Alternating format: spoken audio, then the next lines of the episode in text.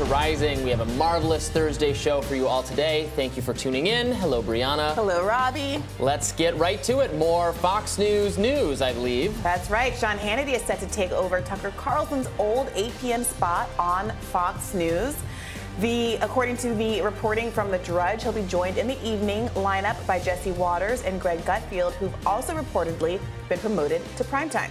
A Fox News spokesperson denied confirmation that the changes uh, are happening to Mediaite when asked, saying, quote, no decision has been made on a new primetime lineup, and there are multiple scenarios under consideration. Hmm. Well, Drudge reports left the Drudge report left out news on current 10 p.m. host Laura Ingraham, which was leading to some speculation online that perhaps she was looking at being axed. But Fox has totally refuted those notions, saying that Ingraham is going to remain a full part of the lineup. However, there's still some speculation going on that she could be moved off prime time because the specific wording the spokesperson used was, quote, reports based on various tweets by left-wing activists are wildly inaccurate. Laura Ingraham, the top-rated woman in cable news, is now and is now and will continue to be a prominent host and integral part of the Fox News lineup. So this is all coming from the Drudge Report. Now, the Drudge Report has a history of getting some really inside scoops. Mm. Famous, I'm rereading, uh, not rereading, I'm reading for the first time this new book by uh, by Ben Smith, mm-hmm. BuzzFeed Semafor guy, on the history of BuzzFeed and Huffington Post and Gawker, and it talks about Drudge a lot and Drudge's early successes, including Drudge being the first place you would encounter news of the Monica Lewinsky stuff. Mm. That's where where it broke on Drudge. So, history of getting great scoops says the primetime lineup is being reorganized. So Jesse Watters currently in, in prime time. He's currently in the um, so his show was before Tucker was 8 p.m. So he's 7 p.m. Um, and then Greg Gutfeld has the uh, 11 p.m. slot, the like late night show thing. Um, and then Jesse and Greg both are part of the five, which is on five right. o'clock. So, so some of this is just re. It sounds like if it is happening, it's kind of just moving around people a little bit. But because and but moving Sean even to a different hour would be a big deal because he he's been at his current hour for a long time now. Um, and then l- there was nothing about Laura Ingraham in what Drudge reported, so that was making some people think, well, maybe she's being moved out of primetime entirely. So what would you think about that decision, given that she is the top-rated woman yeah. uh, in cable news? I mean, honestly, I don't know. I don't know that it's true that it's, it's going to happen. I, I can't imagine them. Um, wanting to replace her without I, I, can't imagine them wanting to have an all male lineup frankly um, you want a little bit of you know a little bit of diversity there um, I, I, don't know and, and, i'm not sure they have another obvious female it's not like they have this really I mean, they have a lot of very successful female conservative talents, don't get me wrong, but I don't know who they're. It's not obvious to me like they're trying to elevate someone to replace her. So, well, is it know. worth speculating about why it, it, might be that Laura Ingraham, given that her ratings don't seem to be the issue, might be on the chopping block, or at least the block to be displaced yeah. from her primetime slot. Again, I don't know that she is on the chopping block at all, but that is what is suggested by this report. I mean, she of course was implicated in some of the um, mm-hmm. uh, one uh, the text that came out around like the one six reporting, and also some of the Dominion lawsuit text. She famously uh, texted uh, White House chief, chief of staff saying Donald Trump needs to tell these people to go home, seemingly anticipating that he was getting himself into mm-hmm. territory that was going to be both bad for him, perhaps bad for the country, and perhaps also something that she didn't want to defend on air. Um, there were a series of texts uh, between her and Tucker Carlson behind the scenes that came out, and some of the Dominion law, law reporting, uh, lawsuit reporting. And it would be interesting to see whether or not she has been showing allyship to Tucker Carlson, whether that is causing friction, whether she has been pushing back perhaps around his ouster from Fox News, or if there are opportunities she's looking to, like the ones Tucker is yeah. revealing. I, I don't think her programming really engaged in Stop the Steal Stuff like at all. I, I, know that while she was very um, supportive, obviously, of Donald Trump, like every, everyone else in conservative media while he was president, um, I think she's perceived as very much in the "it's time to move on" camp. Mm-hmm. Um, very much ready to crown a successor to Trump, DeSantis, obviously. Mm. Uh, I, I, remember some reporting that, like, you know, Trump has a list of people in conservative media who are still utterly, absolutely loyal to him, and she was no longer on it because she was ready to say good things about DeSantis. So I don't know. And also, you know, people are so there's speculation that is absolutely not confirmed, and I don't know that it's true at all that Tucker was ousted as part of the Dominion lawsuit mm-hmm. because that was like a like a covert agreement they mm-hmm. reached. Like mm-hmm. it's not in paper anywhere, but they had a handshake agreement, Dominion and Fox, that Tucker is going to have to be fired. Um, so some people are saying, well, maybe Laura. So we don't know if that's true. Was Laura a part of that too? Why would Fox have taken a deal that required them to fire two of their main five hosts? Sure. I mean, I don't know. But also, what's the rationale with respect to Laura Ingraham? Well, let's also talk about yeah. the, the Sean Hannity. Well, and it seems like the rationale for Tucker was really more to hurt them, to to to collect us, not to not to have something super relevant to Dominion or to the lawsuit, but to make them feel the pain because losing Tucker is a big deal. Sure, although Tucker wasn't some incidental figure in the context of that lawsuit. I mean, remember the reason why Dominion had such a strong case, despite the law not favoring defamation suits um, in this kind of media mm-hmm. context, is because they have proof there's these records because of the texts and emails and all the behind the scenes conversation that there was a different reality that the Fox News were representing on air versus off air. Off air. So they had very little cover in the way of saying we just made a mistake or we had someone on who said something that we disagreed with, but we pushed back on air. Those kinds of things. When you have Fox, Fox uh, hosts like Tucker Carlson representing that he does not believe in stop the steal offline, but encouraging a certain amount of that sentiment online, that's where the grist for the lawsuit actually came from. So he wasn't incidental to the power of the, the strength of the claims that Dominion was actually bringing. That I would just I'm going to put that out there. But let's talk about the Sean Hannity piece of this, which in some ways is the bigger news and the more clear news. Sean Hannity taking over uh, Tucker Carlson's spot. What do you make of that decision? Can he capture that same populist energy? Well, I mean, is it going to go well for him? And I'm saying they haven't moved him in forever, but it, that might actually not be strictly true because there was a slight reshuffling when I'm trying to think back how this went. When Bill O'Reilly departed, Megyn Kelly got her own hour. There was a little bit of rearranging a few times that, that wasn't really getting rid of any because. Um, uh, uh, and, and, then Martha MacCallum used to be uh, at the uh, in the evening, and they moved her to the morning. So he might have gone from like nine to ten or ten to nine once. So I, honestly, this might not be really a seismic change. Um, uh, who Tucker is ultimately replaced with, because right there's a, here's an hour we have to fill with someone will still be the uh, the very interesting thing. Even if Sean is technically filling that hour, well, then who's filling Sean's hour, right? Sure. That's the big question. Yes, I, I think whoever's watching Sean Hannity will watch him an hour earlier or an hour later. Um, that's not really a big deal. So you still think there's a need for Fox to capture to get someone who can capture the audience that Tucker managed yeah. to capture in the kind of public sentiment. Because yesterday we got into it a little back uh, back and forth about who counts as a Republican. Yeah. If you were out of step with the kind of rising populist trend within the Republican Republican Party, are you really still even a Republican? But Sean Hannity, Hannity, who is now perhaps most uh, um, well, m- most watched mm-hmm. host at Fox News, isn't part of that kind of populist Republican trend. He's a much more traditional conservative. And is Fox News still going to be hurting, even if they reshuffle the deck chairs in the Titanic in this way, for not having a popular host that captures the kind of Trumpian sentiment of the, the mainstream Republican Party at this point? Yeah, I, I think that remains to be seen. Uh, Tucker was very unique in some of the issues he staked out and, and the effort he put in to make non-interventionism, um, some ec- economic trade stuff that was a little bit clashing with where Republicans used to be. Um, it, it make that you know the center, big part of the new Republican agenda, and that was the strength of his personality, his his conviction um, his his desire to actually fight with Republicans who he thought were not living up to that, um, to not just be a cheerleader all the time for Team R. Like mm-hmm. he had an agenda. He was not going to just applaud everyone with an R next to their name, no matter what they do. He wanted to bring them closer to his way of thinking. So is the next person going to do that? Going to be, and that because that takes a lot of discipline. That takes a lot of, uh, again, conviction. You have to have sure. sincere beliefs, or at least sincerely enough held beliefs to uh, to know, you know, which are the Republicans that are moving my way. You know, for Tucker Carlson, that was your J.D. Vances, your Josh Hawleys, your those mm-hmm. kinds of people, and uh, and and then and then feature them and reward them and you know go to the you know, the more chameleon type the Lindsey Grahams of the world. You know mm-hmm. why aren't you doing X, Y, and Z?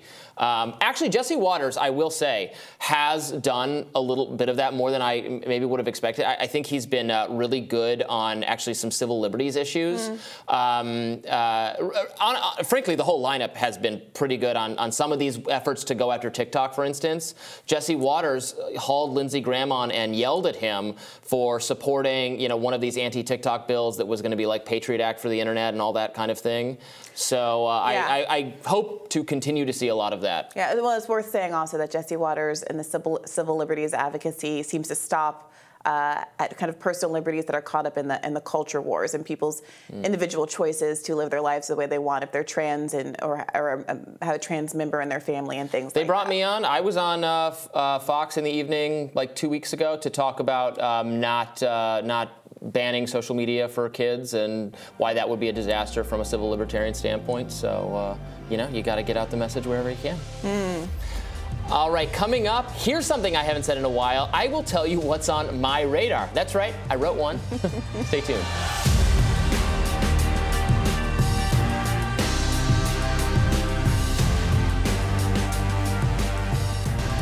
Today on Capitol Hill, Representative Jim Jordan warned whistleblowers before their testimony before the House Subcommittee on the Weaponization on the Federal Government. We've talked to over two dozen whistleblowers. People have come to us. We've interviewed several of those, and today, three of them. Three of those brave whistleblowers and a lawyer who represents them will tell us their story. They will tell us what happened, what they saw, and then what happened to them because they were courageous enough to report it to Congress. I just want to tell you guys get ready. Get ready because these guys are going to come after you. You know they are.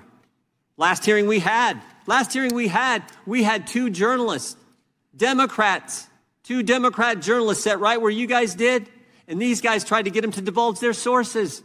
Someone needs to tell them how the First Amendment works. And oh, while, while Mr. Taibbi, one of those award winning journalists sitting right where you're sitting, was testifying, guess what else was happening? The IRS was knocking on his door. So get ready. Audiences will remember that's uh, Stacey Plaskett is a delegate from the U.S. Virgin Islands, I believe. She's the one who called Shellenberger and Taibbi so-called journalists, um, who then, uh, because of the you know s- slight error Taibbi had made about which agency was which, even though I, I argued it was not the massive error that Mehdi Hasan claimed it, you know, under that it, it contra- it made the Twitter files more than useless. Uh, she then called on Taibbi to like recant or face or like reminding him that perjury is uh, is is can can result in jail time. She's the one who sent that letter. So it, I think it's very rich of her to be getting all you know worked up about the rule of law. I'm sure you loved her her whole uh, during National Law Enforcement Week. How dare they? Yeah, I, I, think that if she wants to turn the Democrats into the pro cop, anti abolition party, that is completely their right. They might think there's political benefits to it. Um, and I think there are a lot of younger voters and a lot of black voters and 20 million people who are in the street in the protest of 2020 who might very fairly choose to never vote for a Democrat again for the rest of their life. And that's something that the Democratic Party is going to have to deal with. But it's really interesting to see the confident choice that's being made to wrap oneself in, uh, wrap yourself up in the kind of uh, Blue Lives Matter flag in order to make some kind of point to an ostensibly conservative audience about how much they should not want to uh, defund the FBI or investigate its overreaches. That used to be a core left principle, understanding that uh, 85% of COINTELPRO's activities were targeting the left, that there has been a long history that continues to this day of leftists being caught up in the deep state overreach the same way as these right leaning figures are now. There was a member of the African People's Socialist Party who was arrested on claims of Russiagate just last year. Um, and, you know, this, it, it's really disappointing to see, frankly. Right. It's it's disappointing to see so little Democratic buy-in or participation in these hearings in a useful way. Obviously, they're going to Democrats are going to reject you know some of the framing of the weaponization committee and you know how Donald Trump was uniquely and unfairly impacted that kind of stuff but there should be you would ex- I would hope from ostensible progressives some recognition of the nefarious role law enforcement has played in the history of left wing activism. And then I, I, I would have like to see some concern. You know, we've seen very occasionally we've seen concerns from Ro Khanna. Um, Ilhan Omar has expressed some concern, but other than them, there's been there's been very little uh, buy-in from the Democrats that there's anything untoward about in within the Twitter files and you know within the FBI's behavior uh, more broadly. So this specifically, th- these whistleblowers, um, this Stephen Friend is I, I, believe his name, so who is testifying there. So he was he had his security clearance revoked. Yeah, and I think and, it's worth uh, just being clear about why his security yeah, clearance was re- go ahead if you want to explain that. Um, so in a letter that was given to him explaining why it said the security concerns stem from your refusal to execute a court ordered arrest warrant um, and authorized download of sensitive FBI information. So it, it seems as though there was um, mm-hmm. a 1 6 participant um, that had an arrest warrant. He refused to execute that warrant and additionally downloaded um, documents from the FBI computer system to an unauthorized removable flash drive, which was also against protocol. Mm-hmm. Um, so you can dispute you know, whether or not this was uh, targeted, but there do seem to have been legitimate violations of his work conduct, uh, a failure to perform the task of arresting well, sure, someone. but I hope that every FBI agent, every police officer, every person in law enforcement who is asked to carry out uh, an arrest, an order, or something, that if they believe it is unconstitutional or illegal or violates something, yeah, I, I, hope, I, I hope they absolutely yeah, refuse to do it I every absolutely agree. But yeah. you know, the point of civil disobedience is to accept the consequences sure. of your civil disobedience. It's not to, you know, do a lunch counter strike and then complain when you're thrown to jail. Those civil rights protesters sat in jail, right. and they that, well, they that, can, that was that was part of. They're allowed to complain about being thrown. So jail, the point here is that he could have yeah. lawfully and not in a retaliatory way been removed, uh, had his security clearance removed in a way that isn't retaliatory. It's just about his performance. But he can be completely legitimate in choosing not to arrest whoever was supposed to be arrested. Mm. FBI official whistleblower Stephen Friend, who we're talking about now, testified on what he says happened after he sounded the alarm on the FBI's treatment of those arrested at the January 6th Capitol attacks. oath. Nonetheless, the FBI cynically elected to close ranks and attack the messenger. The FBI is incentivized to work against the American people and in dire need of drastic reform, particularly in these areas. The integrated program management system incentivizes the use of inappropriate investigatory processes and tools to achieve arbitrary statistical accomplishments. Mission creep within the National Security Branch has refocused counterterrorism from legitimate foreign actors to political opponents within our borders. The FBI weaponizes process crimes and reinterprets laws to initiate pretextual prosecutions and persecute its political enemies. Bureau intelligence analysis capability increasingly dictates operations, turning the FBI into an intelligence agency with a law enforcement capability. FBI collusion with big tech to gather intelligence on Americans, censor political speech, and target citizens for malicious prosecution.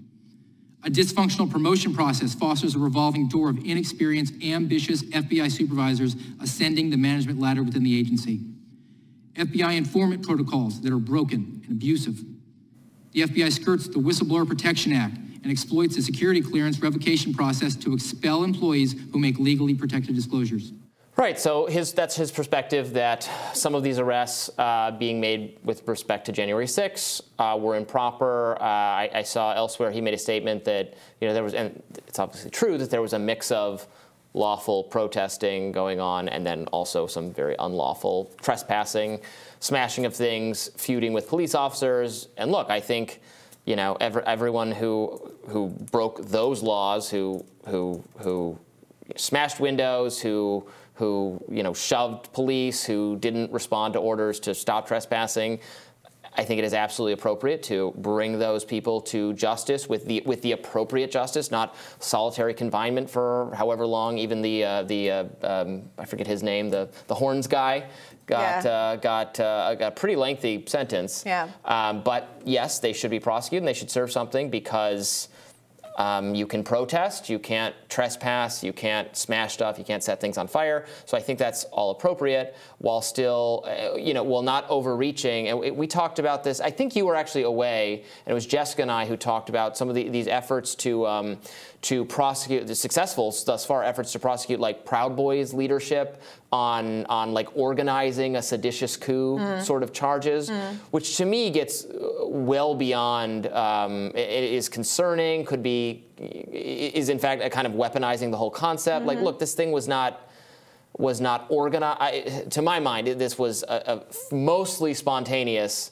um, act of law breaking, a crowd that got out of control. And I think, and, and in this case, in, th- in the Proud Boys case, they're going after people who weren't even there, trying to say that they were organizing it to the extent they were, you know, they were talking and they were about, we got to take action, you know, we got to defend Trump, that kind of stuff on social media. And to say that speech rises to the level of you know conspiracy to organize something like this, I think is very is very troubling. So I absolutely agree that in several cases, law enforcement is going well beyond and is is um, actually just criminalizing free expression.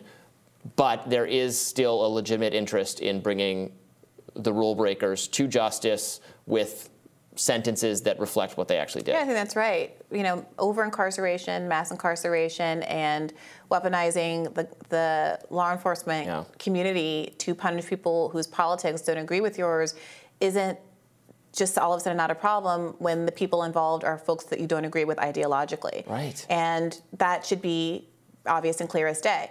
Now, to the extent that some might try to characterize some of the things that are said at this hearing and more broadly as exculpatory for the people who did violate the law and behave inappropriately, I obviously don't agree with that. But it is very concerning the extent to which Democrats are leaning into this cops are good, tough on crime is good, let's punish everybody to the jail max, everybody who was at January 6th. What about, uh, just as you said, over incarceration? It's a Democrats said that was a real problem. Yeah. Uh, but like, and again, this isn't all Democrats, but like Stacey Plaskett Democrats Right. are leaning into the kind of, you know, lock, lock So them for- all up. Yeah. So, for example, right now there have been pro- Cop City protesters. It was recently um, reported on the police. The autopsy report recently um, exonerated the young protester who was shot to death in the Cop City uh, protesters.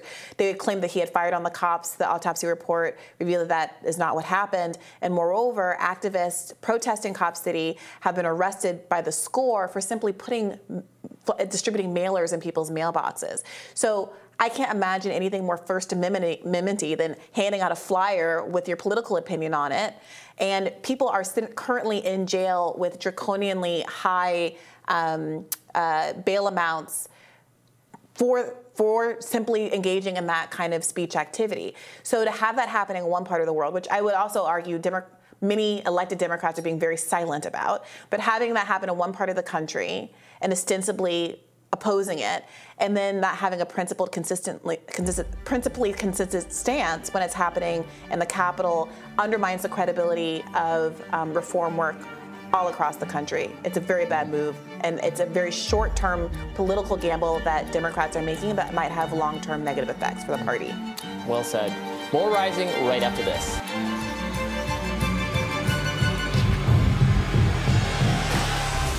All right, Robby, what's on your radar today? Well, Brianna, Twitter CEO Elon Musk is facing a barrage of media criticism for acquiescing to demands from the Turkish government to censor content on the site. Now, the acts of censorship took place last week, just days before the country's presidential election. Unsurprisingly, the restricted accounts had expressed criticism of autocratic Turkish leader Recep Tayyip Erdogan. Now, given that Musk has promised to make Twitter a platform for free speech, indeed, his stated rationale for buying the site in the first place was to make it more protective of political expression, his kowtowing to Erdogan has struck many commentators as hypocritical. Quote, Elon Musk doesn't care about free speech, declared the New Republic. NBA star Enes Kanter Freedom, a Turkish dissident who has frequently criticized the Erdogan regime, said, I don't want to hear about Elon Musk talking about free speech ever again. My colleague at Reason Magazine, Elizabeth Nolan Brown, also chided Musk for, quote, making a dictator's job easier. And Wikipedia founder Jimmy Wales tweeted that treating freedom of speech as a principle rather than a slogan would have meant fighting back harder. Now, it's absolutely true that there's a certain incoherence to Musk's approach. Fair enough. He croons about free speech while also pledging to follow applicable local laws. He has said he is willing to lose money on Twitter if it means protecting free speech, but he has also said that Twitter will not try to impose its values. free speech, one assumes, on the rest of the world. Most countries, unfortunately, do not have free speech protections that are as robust as the U.S.'s First Amendment. even in the U.S., social media companies have faced tremendous pressure from federal government agencies to censor speech. Musk is well aware of this, having greenlit the Twitter files in the first place. Perhaps he should have anticipated that his various pledges allow free speech, obey the law, be willing to lose money, don't impose values would swiftly come into conflict.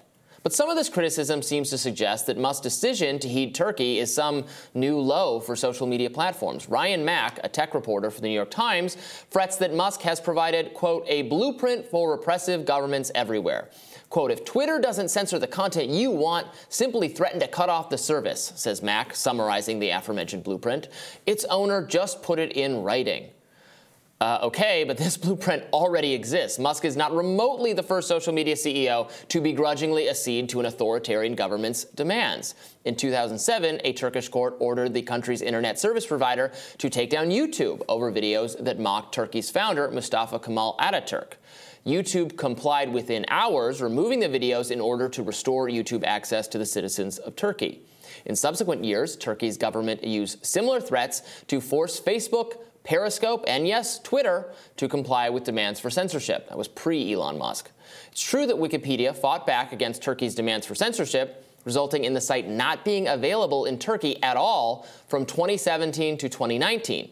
And it's not just Turkey, of course. Social media companies have had to deal with demands for content takedowns all over the globe. During the 2000s, the version of Google that was available in China included all sorts of compromises with the Chinese Communist Party's tyranny.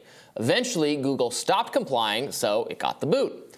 In 2018, Google had plans to relaunch its censored its censored search engine in China, but when those details leaked, the company faced so much criticism in the US that it actually had to abandon course. The point is, these are not always easy calls. When a repressive government orders a private company to restrict speech, it is the government, not the company, that has decided to violate the human rights of its citizens. The companies should resist wherever they can, but resisting to the point at which the government shuts down their service is not a moral requirement, nor is it a course of action that, to my mind, obviously maximizes freedom.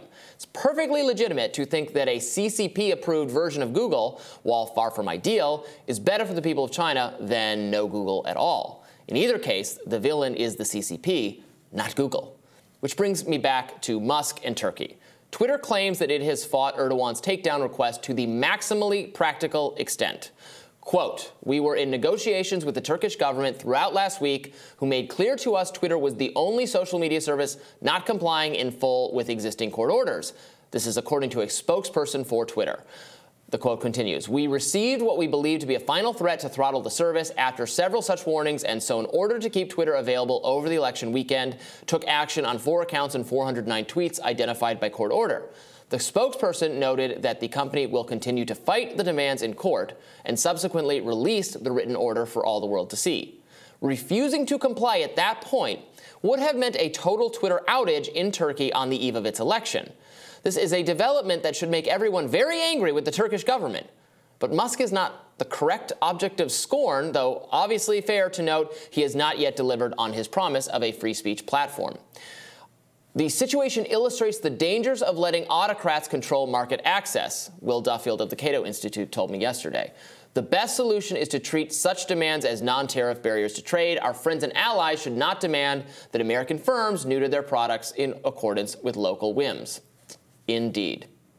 So obviously, we talked about this, Brianna, uh, yesterday with Michael Shellenberger, who uh, made a similar point, and I, I, looked into it a little further. And I, you know, I just wanted to give audience, uh, our audience, a, a, a look at the volume of takedown requests that not just Elon, not just Twitter face from repressive governments. And I think these requests are, are bad. They're absolutely authoritarian. They violate your, your human right to free speech. That's a right that I think all people should have. But it is a right that is only enshrined into law this, to this degree in the US. So when a repressive government tells a company to do that, the, the, I think it's great if the company resists as much as it possibly can, but, but having the service shut off to me, I don't think that's. I don't think they should be morally obligated to do that, and I don't think that necessarily improves the climate for non authoritarianism in the country. Well, you know, Shellenberger raised that point yesterday, and I told him yesterday that I think that there's a there's an argument for it benefiting the people of Turkey or China or wherever else for social media companies to take the knee and provide some version of the product, even if it's a censored version of the product, rather than no product at all. But what I said to Shellenberger is that there is an argument for that. It's not at all clear to me. There is definitely a case to be made that if social media companies did go black in those comp- in those countries, it would help to expose the um, um, doctrinaire uh, um, reality of the governments that are in place there, the authoritarian reality of the governments that are in place there, and that countries being able to say we still have Google, we still have Twitter, we still have the social media accounts that most of the rest of the world are using, disguises that in some in some way. So it's not clear to me. I think there's a good argument on both sides Isn't of it a little bit like um, like um, you know blocking blocking trade with a country and saying well the, the price of everything's going to go up for them and they'll realize their country's policies are bad or something, which never seems to work. Well, I think that's very different because I think that blocking food and basic services from a country that can cause people to starve and die mm-hmm. is a much higher ethical bar than not providing Twitter something that only what three percent of Americans are even. We're not on. providing Google. Well, we're talking about Twitter. Okay. So that that's one part of it, but the main part of it is that, as I said yesterday, people who are arguing that Elon Musk is operating Twitter at a lower standard than other companies are wrong, flat out. But that's not why he's being accused of hypocrisy. He's being accused of hypocrisy he, because he has and continues to hold himself out as the owner of a site that is not equal to the other websites, under the same constraints as the other websites, and rising above those constraints, unlike those other websites. Um, he is, in fact, doing the exact same thing as everybody else while holding himself ahead above everybody else. And so, if, if he is continuing to say that he bought Twitter, because he didn't care about money, because he values free speech as a principle. If people like Tucker Carlson come to Twitter, say, I'm going to host my show on Twitter because, quote, there aren't many platforms left that allow free speech. The last big one remaining in the world, the only one is Twitter, where we are now. Having a global framing of Twitter as a global paragon of free speech rights at the same time when it is clearly bending the knee to authoritarian regimes around the world. That is the problem. So I think I think it's perfectly reasonable for Elon Musk to say, "Look, my bad. I had no real sense of. I hadn't predicted into the future how coercive other governments were going to be about Twitter, how difficult it was going to be for me to hold the line on this as we entered other countries. And I was wrong about some of the representations I made about what Twitter could be, the same way that he has not followed those free speech principles in the United States of America either. As Michael Shellenberger noted yesterday, taking um, uh, Elon, uh, sorry, Kanye West off of the website for posting the swastika in the Star of David, which was not in violation. We've, we've, criticized him for that well, numerous me, times. Well, let me. I think I, it's fair for me to say it. The reality is, if you're going to do a radar about how Elon Musk is being unfairly treated, I, I, agree with you. The people who claim that he is doing worse than other websites, I don't think that's true. But Elon set a standard for himself that he was going to be mm-hmm. better than other websites. At the same time, we're talking about Turkey. He has not fulfilled his free speech obligations in the United States of America in censoring Kanye West for posting symbols that I don't believe he should have posted, but which are not in violation of Twitter's protocol, censoring journalists because they were covering a story that he didn't like with the Elon Jets account. Like we cannot memory hole that stuff. Not memory. I'm not memory holding, and I have said that he's falling short. I said it today, and I've said it numerous times that he's falling short of his commitments. And also, as I said in the radar, some of the things he said are, are contradictory. He said he wants it to be a platform for free speech, but also we're going to follow local laws, right. and we're not going to try to impose Twitter's values right. on others. Well, but but so I think how does that I mean, all work? So that's so the, I, that's I, the I criticism, and I think that's fair criticism. I think Elon Musk has been hypocritical. I think that people can grow and change and have realizations, and that's fine, and people shouldn't hold them accountable forever for making mistakes. So if Elon Musk wants to say, I oversold, mm-hmm. I he he's blamed people for the behaviors that they've taken with Twitter in the past, when he's now doing the exact same things and said that they were horrible free speech uh, suppressors and da da da. Well, I, I, would be very happy to hear him say, you know what, sometimes these decisions are being made for financial reasons. Sometimes these decisions are being made because we're being strong armed and we're having to make these right. ethical decisions about what the best course of action for people in other countries actually is.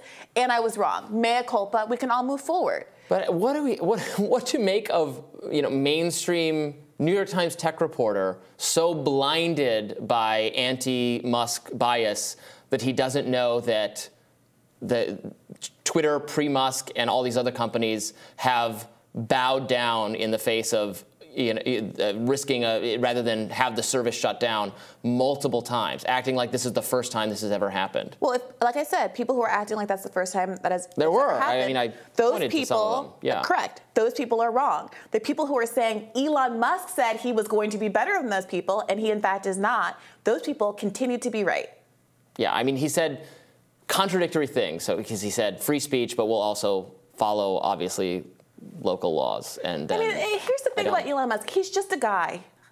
You know, guys can make mistakes, but apparently, when it comes to Elon Musk, there's this real resistance to the idea that okay, he had a mulligan, like he made a mistake. It's not the end of the world. What do you mean? He can still resistance? have done. There, there are people who, any criticism of Elon Musk, if if you said you didn't like a shirt he was wearing one day, are are framed as haters and people who are against him. Look, I there are also a lot of people huge... who are like, oh, I stubbed my toe. Elon Musk strikes yeah, again. Yeah, absolutely. And I, I don't know. I'll say it again. Well, I'll say it three okay, more times. We, have said it. The people who did that are okay, wrong. The okay. people who did that are wrong. The people who did that are wrong. But at the end of the day, like this, Elon Musk built his whole personality, his whole, his the whole rationale that he presented him for himself to the world for why he was buying Twitter was this kind of free speech absolutism. I didn't tell him to do that. Nobody forced him to do that. He could have just said, "Hey, I want to make some policy changes at Twitter. I'm going to buy Twitter." He's a businessman. He had the money. That's his right. And we wouldn't be having a lot of these conversations. And I do think, you know, you just you're you're going to have people who are perhaps irrational and a little inflamed about Elon Musk when the man has claimed the mantle of being the champion of free speech in the United States of America when he literally has never answered to why he censored journalists on not because he was pressured by the FBI, not because anybody made him, not not any of that. He personally made the personal decision to censor journalists over the Elon Musk account. He shut down the Twitter files, which I very much agree was a deeply important journalistic I, enterprise I, because of a personal spat with Matt Taibbi and then shut down Matt Taibbi's ability to post links and all these other kinds of things. That's that's the exact opposite of what he's representing himself to be. And that's why I think so many people are triggered about his hypocrisy, because it's just so acute. Mm. All right, another debate on Elon's subject. Uh, we'll have more rising right after this.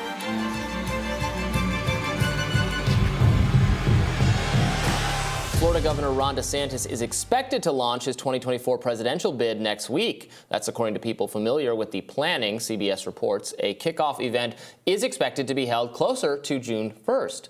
The Florida governor and former President Donald Trump have been going back and forth in recent days. It started when a super PAC supporting Ron DeSantis slammed the former president's appearance on the CNN town hall last week, saying, quote, on the same day Ron DeSantis was assailing Joe Biden's border crisis, Donald Trump was on CNN attacking DeSantis and lying about finishing the border wall.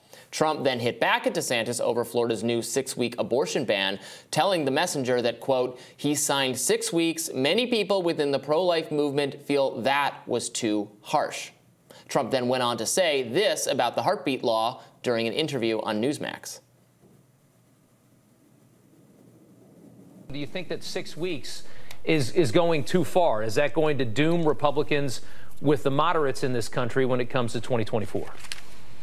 Rob, first of all, I'm the one that got rid of Roe v. Wade, and everybody said that was an impossible thing to do. I put on three Supreme Court justices. Very few people have been, had that privilege or honor, and uh, they are terrific people, and they happen to believe uh, that Roe v. Wade should not be there. It's been now brought back to the states, and what I've done is I've given the pro-life people who are wonderful people and loving people. I've given them the power of negotiation because now they're able to negotiate something that's going to be very important.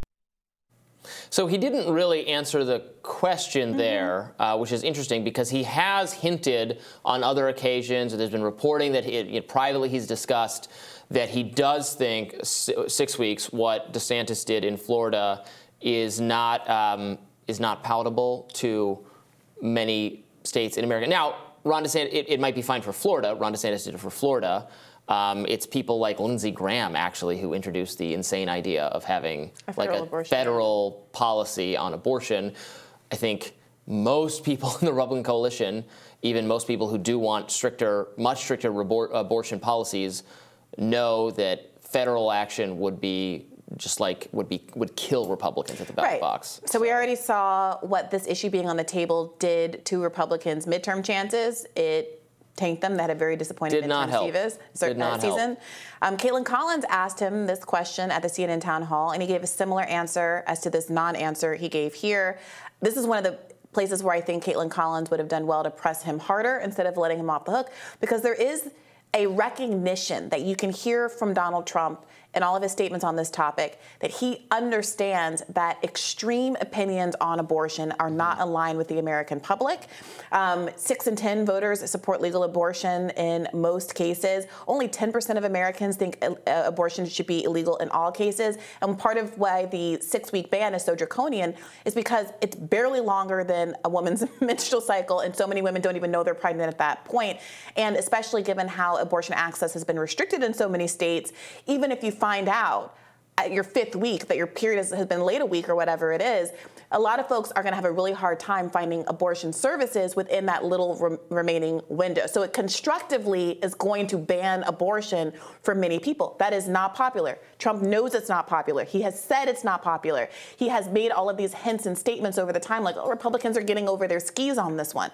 But he's managed to find this rhetorical space where he can still claim credit for Right. Roe and Casey being overturned, saying, I'm not, I'm, I'm not advocating for a federal abortion ban. All I did was make it so that the Republicans have lever- leverage. Pro life Well, he made leverage. it so that Republicans in states where conservatives are more of a majority, where there's more pro-life sentiment, can choose for that state to have a more restrictive abortion they can choose for it to be an abortion ban. Because remember, you can have restrictions on abortion under Roe and Casey.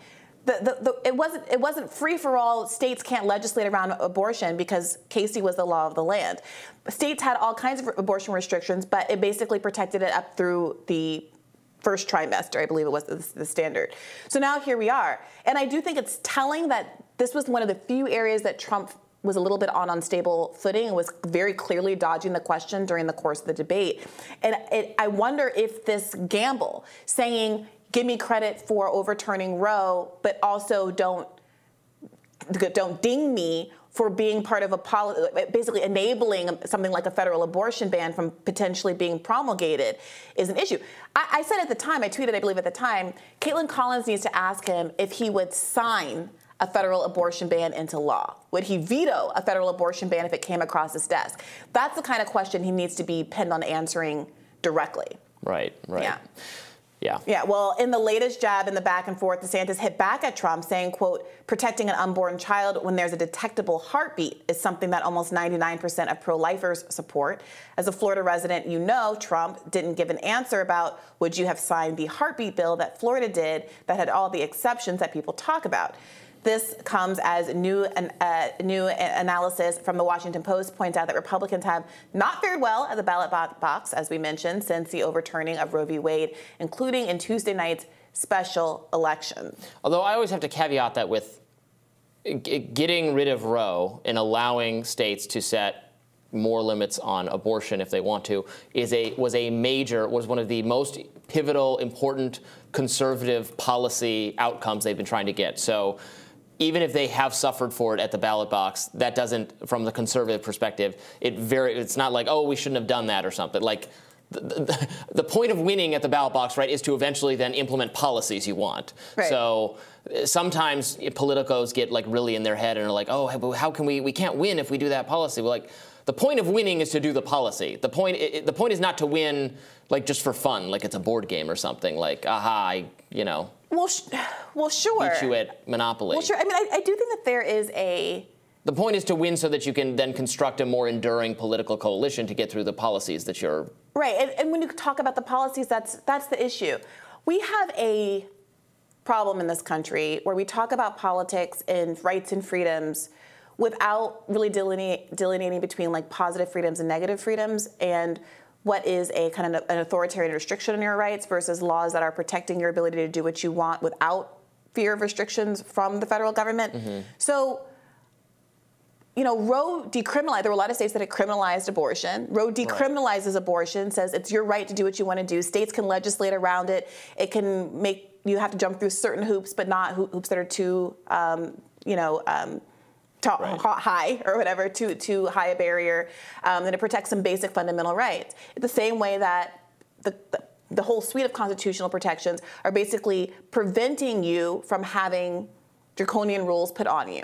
You have the right fundamentally to bear arms. Right. You can legislate around it, but you have that fundamental right. You have fundamental speech rights. You can legislate around it, time, place, manner, restrictions, those kinds of things, but there's a fundamental right. And so I think that Trump is being a little slippery here. Roe said you have a fundamental right. So him saying we're going to take away that fundamental right, what is the purpose of doing that except for allowing states to go back to that draconian all or nothing that we lived in before? If we really were invested in the idea that states should have more leeway, one, they could have been litigating a change to Casey and Roe that was not overturning it completely. Remember, the underlying Dobbs case, I think, involved a 14 week abortion ban, not a complete overturning right. of, of Roe. And there was that's what they wanted. they were going to the court to get a 14 right. week. And, and the again, court gave them more than they asked for. You can't. No one can say that's. I mean, that's what France has, right? Sure. That's not. It's, but the, but it's our, where the most most of the American people you can or you can find a plurality of the American people right, so saying There's a question okay. as why Trump's Supreme Court stepped away from what the plurality of American people want, or what even the litigants in that case were asking for, and said,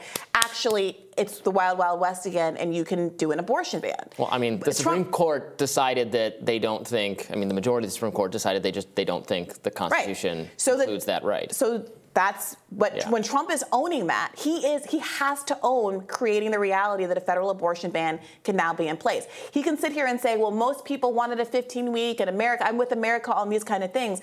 But he and his court did not they over they way overstretched their skis. They way they way over um, they way exceeded what the litigants in Dobbs actually asked for, and basically were gunning for the policies that now some Republicans are supporting, which is a federal abortion ban. So I don't think that Trump can claim credit for appointing those justices without having to also own the responsibility of appointing justices that would rule in such a way that's both out of step with America and out of step with what the litigants in the case before them were actually demanding. Well, right, but you can, I mean, you can be someone, you can be a, you know, a constitutional scholar who, who independent of your own views about what the abortion policy should be, you should, you could think abortion should be legal, but nevertheless, the Constitution doesn't actually protect that right in the yeah. In the you can make up whatever you which, want. The well, law's fake, and I, they would argue that, that, people are made up the privacy protection yeah, everything's, everything's made. Up. It's all violence. Everything is made up.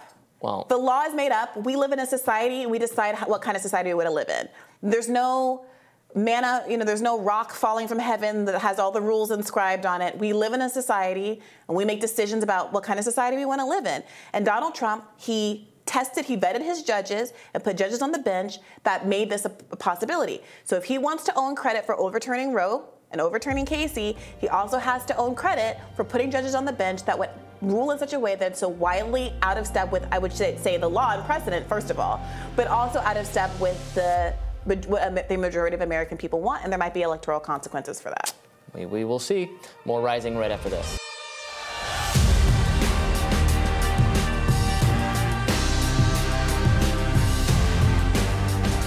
Biden has indicated that increasing work requirements for SNAP benefits is on the table for debt ceiling talks. He said, quote, I'm not going to accept any work requirements that going to that are going to impact on medical health needs of people, but added that it's possible a deal could expand work rules for non-Medicaid programs, according to Politico. Now, Representative and Progressive Caucus leader Pramila Jayapal responded, telling Politico, quote, it was confusing because he said that he wasn't open to much more than what we had, which seemed to leave a little door open, but look, I have been clear that is a non-starter with us. Representative Alexandria Ocasio-Cortez tweeted yesterday, here's the deal. McCarthy has nowhere near the votes for a deal and therefore cannot negotiate the debt ceiling. You need 218 votes. GOP has maybe 150. They will need anywhere from 50 to 100 House Dems to pass anything. Dems have 213 votes for a clean bill, just need to pick up five. So AOC is pointing to the fact that there, there are very close margins in the House, mm-hmm. obviously. She's saying that they have 213 votes for a bill to raise the debt ceiling without there being any conditions on it. And given the financial implications globally, economically, if we were to default on our debt, what she's basically saying is that it seems to be more likely that Democrats would be able to pick up five Republicans to come over and vote for a clean bill than the Republican caucus, which is pretty divided on these issues. There have been some hardliners that are pushing for some pretty significant um, cuts to the deficit, cuts to the social safety net programs. And they're at, they're at different kind of levels of intensity on that issue. The likelihood that there's going to be a 218 consensus on that side seems to be relatively slim. We have uh, some clips of Joe Biden talking about this. Let's watch that and uh, with all four leaders in the Congress. It was civil and respectful, and everyone came to the meeting, I think, in good faith. I'm confident that we'll get the agreement on the budget, that America will not default. And uh, every leader in the room understands the consequences if we fail to pay our bills. And it would be catastrophic for the, uh, for the American economy and the American people if we didn't pay our bills. And I'm confident everyone in the room agreed with the Speaker from, from the Speaker to the Majority Leader to the uh, Majority Leader in the House and the Senate, uh, excuse me, the Majority Leader in the Senate, the Minority Leader in the Senate, as well as the leader, the, the Democratic Leader in the House, that we're going to come together because there's no alternative we, to do the right thing for the country. We have to move on. And uh, to be clear, this negotiation is about the outlines of what the budget will look like, not about whether or not we're going to, in fact, pay our debts. The leaders all agreed we will not default. So what's interesting about this is that you know for all the uh, conservatives, Republicans, you know, claiming to care about reducing the deficit, balancing our budget, not spending more than we have. It's actually the Democratic proposal uh, does significant deficit reduction by massive inc- tax increases and then also so taking in more revenue and then some select cuts uh, including to defense spending. Republicans on the other hand don't want to raise taxes which i support but then are not are not willing to make any cuts. Eh, Biden kind of forced them at the State of the Union to agree no cuts to the fastest growing programs, Social Security, Medicare, et cetera. They've said we're not going to touch that. They know that's politically unpopular. But then they also haven't really agreed to do defense spending cuts. So basically, they're not, and then and then what their sticking point has been has been this work requirement, which you can think that's a good policy. You can think people who, who are, are getting uh, welfare should have to. You, you, can think that requirement is proper, but it's not a. It, it doesn't. It's not a financial. In, in fact, I, I've seen arguments that those proposals depending on how they're structured, can actually cost more money because the cost of verifying yeah. that people are actually doing the work requirements. You're, now you, you need more people to do the verifying, so you have to hire you know employees. Uh, yep. Say you have to have checks, audits of that kind of stuff. That can actually cost money. So. The Republican plan is not really a deficit reduction plan at all. At all. and so we, we hear Republicans making this um, statement repeatedly. Marjorie Taylor Greene did it in a recent interview saying that we don't have, they, they, they characterize the American budget as a household budget, which in strict economic terms right. is wrong. But even accepting that, they say it's a household budget and uh, uh, we don't have a revenue problem, we have a spending problem. Well, I think most people understand, having run a household, that you can't ignore the whole revenue column if you're trying to balance your budget, especially when we have uh, in 2019, it was the first year that American billionaires paid a lower effective tax rate than working class people. We have repeatedly cut taxes for the rich. Donald Trump with his $1.7 trillion tax cut for the rich, which uh, added dramatically to the deficit. Joe Biden has pl- pledged uh, not to raise taxes on anyone making less than $400,000 a year and has not violated that pledge. The tax proposals, um, that ra- raising taxes on billionaires is what's been proposed here, something that again, a lot of these populist Republicans have been resisting. Well, while a massive increase to the corporate tax rate. Right. That's been proposed. Corporations. Yes. Correct. Correct. So while they are defending corporations and the very, very wealthy from having their tax rates raised, they are supporting things like having additional work requirements or work requirements implemented for things like Medicaid. So Medicaid, which is a health care program for poor people who can't afford health care, the idea that because you're sick and also need to be working Courts have said that this should not stand because it undermines the whole purpose of the program. Um, the idea of um, adding additional work requirements to SNAP is something that even Biden now has said is on the table. Um, uh, the, the, SNAP food program, obviously. Right. To qualify for SNAP for a family of three, uh, to qualify for SNAP, you have to be at or below 130% of the poverty line. The poverty line is a, a, family of three living on $1,920 a month. So 130% of that is a three person family living on $2,495 a month. These are the people that are yep. being targeted by these deficit hawks. And again, no talks about taxing, uh, raising taxes on the wealthiest who have enormously grown their wealth over the course of the pandemic years. People need to think through what work requirements actually are. So that means you have to have someone verifying that what the, the people getting SNAP benefits are submitting resumes to job applicate like. I, understand why conceptually you want eh, like people should just not rely on welfare forever if they're able-bodied and they should pursue employment. And there are already work requirements for a lot of these programs.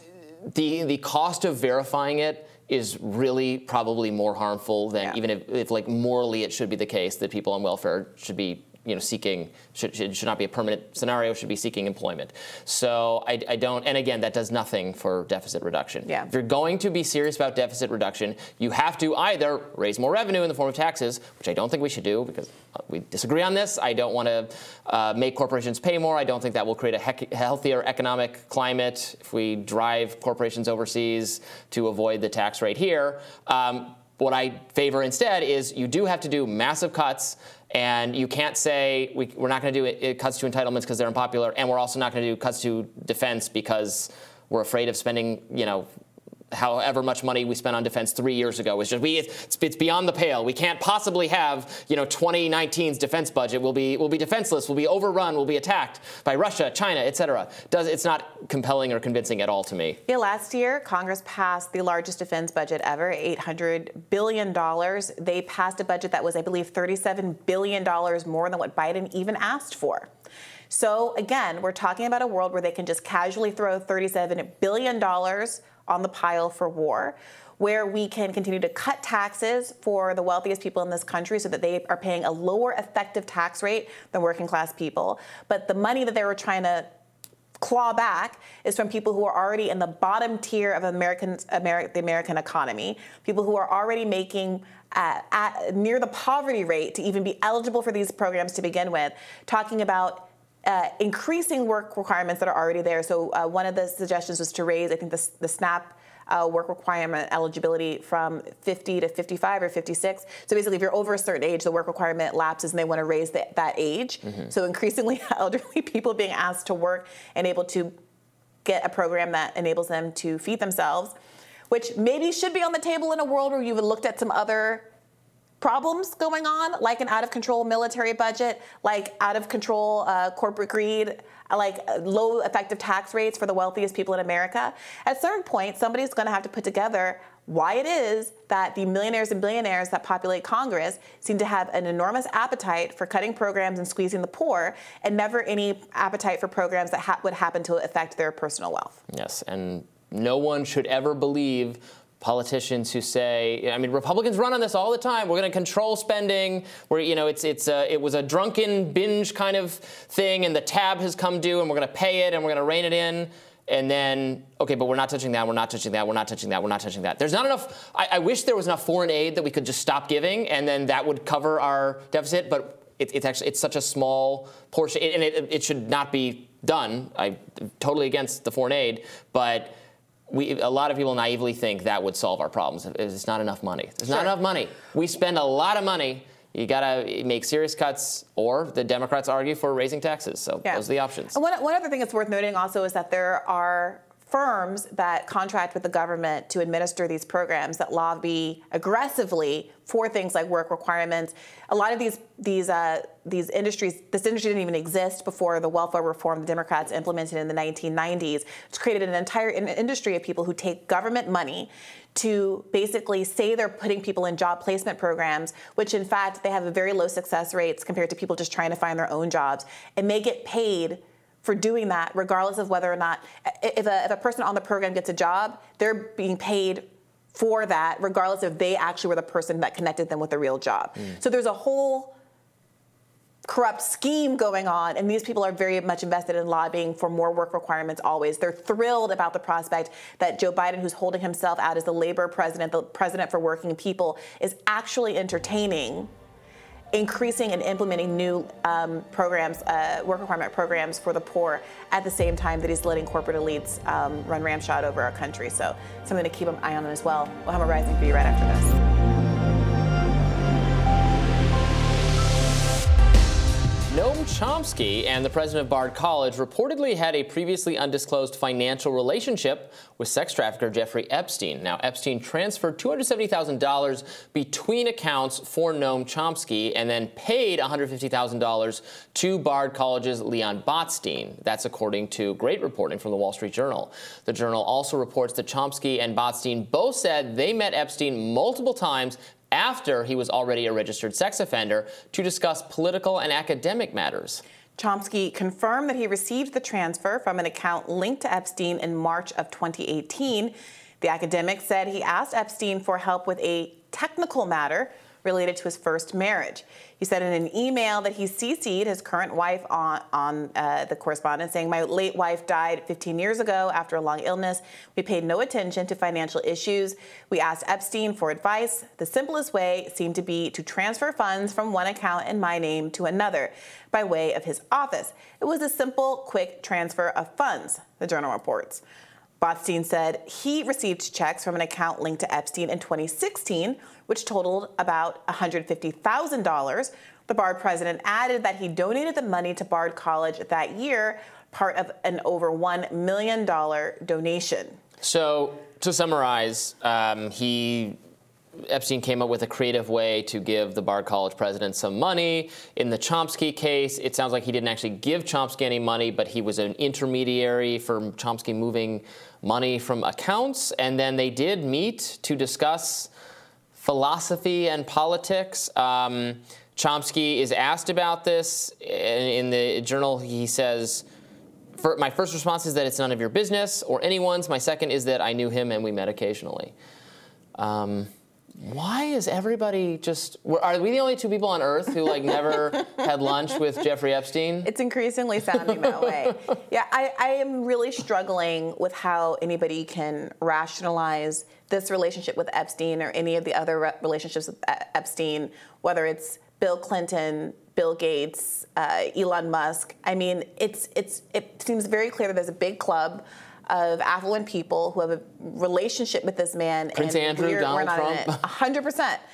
100%. Look, if it is the case that you need to move money around, first of all, I'm, I'm struggling with the scenario where you need to move money around using a relative strangers someone who's like not very close to you's bank account there's no one else in your life who can help you with this transfer what is it about Right. epstein's financials that make this What is it? Yes, it, it speaks to an intimacy of, Yes. of social connectedness that you go to that guy. If you're really not even asking for funds, like I, I guess the Bard College guy makes more, eh, more say you know this really wealthy person. I mean, it's it's concerning to ask this person again who has already been convicted of sex crimes with young women. Also, is he laundering Steer the clear. money? Is, is, does Bard know that they're receiving a one million dollar donation from Jeffrey Epstein, or is the choice to give it to funnel it through the Bard president's It very much sounds like he's admitting it was structured in a way to disguise it. Exactly. That's what it sounds like he's saying. Exactly, and that feels it feels like there's something going on with the Chomsky case as well. It's part of a divorce proceeding. Is he? This is Well, purely. it- it- she died. I think she she passed Okay, away. all right. First wife. But yes. what what is the spe- what is what is the point of shuffling money in this way? Is he try- is it for tax purposes? It it feels evasive, and the question is, what are you I mean, evading? I get uh, finances can be complicated. Um, I don't- if, if my wife suddenly died, I would be I would be super confused about where our money is and what account, all that kind of stuff. I because I'm you just call up. Jeffrey Epstein? I would. what I would not do is call up Jeffrey. I would call up my banker and like my mom. My dad, Yeah, I was thinking the only brother. person I've ever, I think, tr- done an account-to-account transfer Yeah. to of any volume of money is like my mom. yeah. I mean, I don't, I just, I don't understand. Um, I would not. I would not call up that shady, wealthy guy who operates a private sex island who has been convicted of sex crimes and has weird money to throw. I, I also wouldn't just like casually hit that guy up to discuss politics and philosophy, as it sounds like, as Chomsky fully admits to doing. He's a, he's a.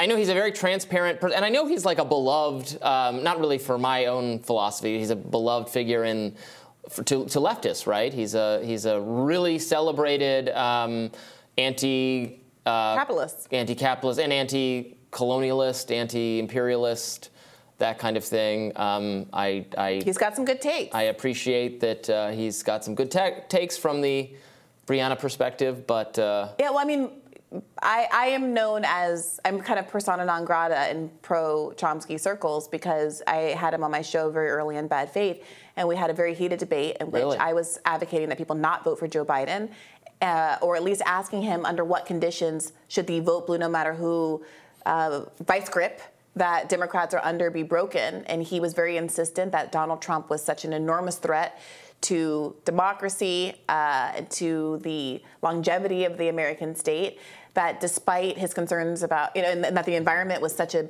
significant concern and Trump was going to be so bad for um, the future of green politics, that we absolutely had to vote for Joe Biden.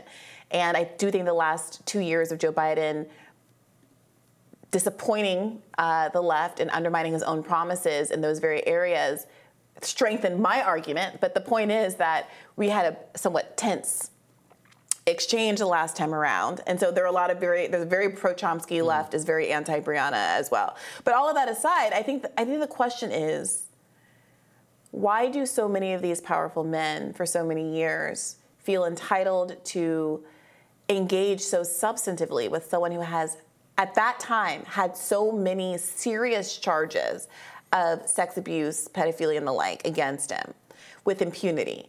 Why is it that Bill Gates was flying around and, and meeting up and having this relationship with them that they didn't even really feel the need to disclose in any particular way?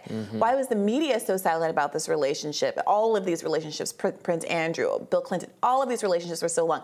Why is Ghislaine Maxwell basically pictured with every person with over a billion dollars she's in like Where's States Waldo in, uh, just I- old photographs. Like, Chelsea, there she is. Chelsea Clinton's wedding, you know, like it's, she's all over the place.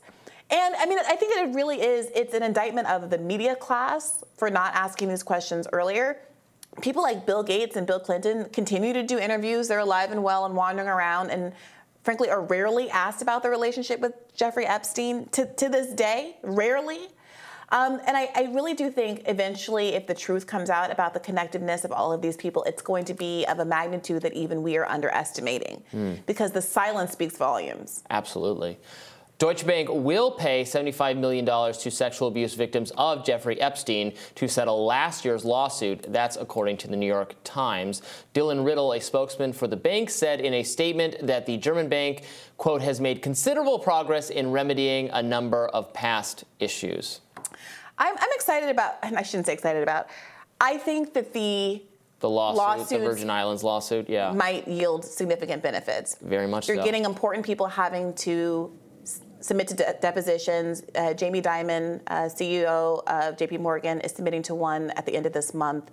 And you're going to have a lot more clarity, forced transparency than there have been about a lot of these issues going forward. I mean, the, the fact that we're following the money now, and it's not just hoping that the little black book reveals X, Y, and Z, or that we can get something out of the testimony at trial, trials that never happened because of Jeffrey Epstein's untimely death. You know, this seems more concrete um, and could yield potential benefits. So I'm looking forward to following that story as it continues. We will keep following, and we'll have more rising right after this.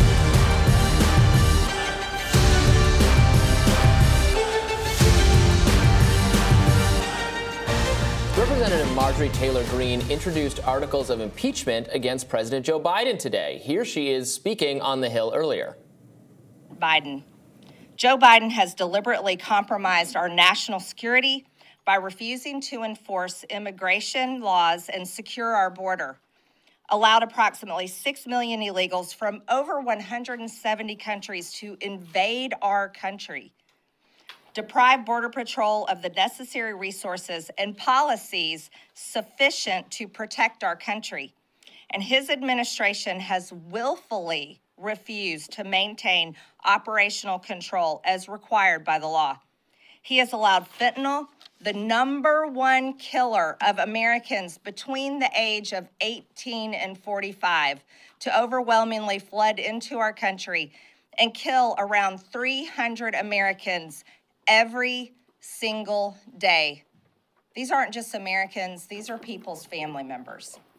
These are their sons, their daughters, their brothers, their sisters, their mothers, their fathers, their cousins, aunts, and uncles. These are American families. The fentanyl crisis is obviously a huge deal. So many very tragic deaths because Yeah. of the um, high level of just like instant death when you take a substance that has fentanyl in it. The high degree of, of replacement of heroin is substantially just fentanyl. Um, unfortunately, I don't hear a lot of good policies for addressing this. I tend the policies I tend to hear are let's do the drug war harder. Let's go to war with the cartels. And how is that different? How that, that doesn't actually squeeze their bottom line. That makes what they're doing more lucrative. The more uh, more prohibited it is. That's the phenomenon we've seen with.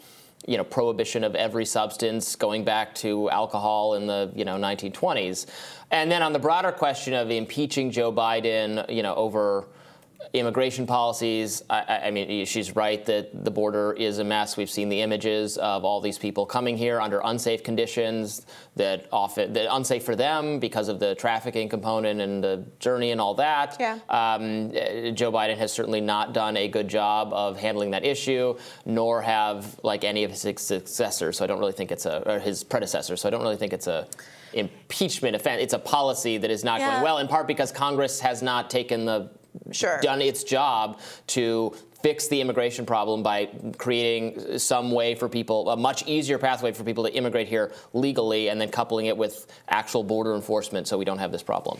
Yeah, look, for one, it's interesting timing given that a lot of this debate was focused around Title 42. Title 42 lapses. Remember, it's a COVID policy. Right. Everybody wants To COVID keep the to disease over. out of the country. Keep the disease out. If COVID is over, Biden agrees, Republicans agree, everyone agrees COVID is over. It doesn't make any sense, like logistically, but there was all this fear mongering around it. Republicans were saying that once Title 42 goes away, we're going to have a flood of people over the border. In fact, we saw a decline in the in the week following um, uh, Title 42 no longer being in effect. So the timing of this is a little odd. Of course, there's an issue with the border. It's confusing, though, outside of criticizing what Democrats are doing, which I think there's opportunity for criticism there legitimately. So Republicans don't really tend to propose much in the alternative as a, uh, outside of you know building a wall, which has no relationship to actually stopping uh, border crossings. Or doing things like opposing the distribution of needle Trump exchanges. didn't even build. It was the signature thing that he promised. Right, and he, then did, they he didn't built build like it. a little part of it or something. Although he said that he did build it at the town hall. he built. They built like a little. They A bit of a it. panel or something. Sure. Yeah. Um, but Republicans are also opposing things like needle exchange programs and putting Narcan and making Narcan and naloxone. Uh, the naloxone is the fentanyl Hmm. life-saving. Republicans are opposing that. They constantly are pushing back bad. against They those shouldn't do that. the vast distribution of those public health programs Yeah. that and aren't able to um, disseminate those kinds of life-saving treatments um, and legalizing other kinds of drugs that aren't harmful like marijuana. There's an argument that like Bi- Biden also opposes that, by the way. should uh, should carry Narcan on them at this point if you live in the cities. Maybe maybe that is true. So it is it is frustrating. Also, of course, legislatively, this isn't going anywhere. So it does feel somewhat performative. But you know, if she wants to make her strong feelings about Biden's border management known, I think that's fair. One other part of this is that there have been pushes by some conservatives to defund DHS. Part of why Biden has kind of limited um, focus on certain kinds of immigrants in the past is because of a funding issue. There's a kind of a triage situation given the crisis at the border, the, given the large number of people who are trying to cross the border, and so they decided to focus on different certain kind of migrants.